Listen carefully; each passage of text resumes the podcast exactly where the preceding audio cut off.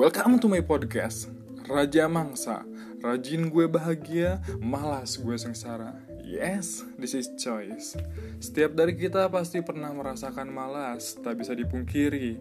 Memang menyenangkan rasanya kalau bermalas-malasan.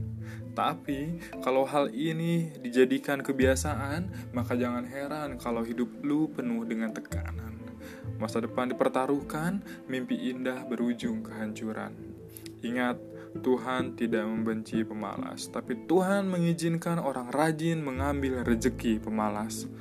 Melawan rasa malas memang bukan hal yang mudah, terlebih kalau hal ini sudah terlanjur menjadi kebiasaan. Maka dari itu, melalui podcast ini, tugas gue membantu lu keluar dari zona malas, memastikan lu stay on the track dengan life hack. Selamat datang di podcast gue.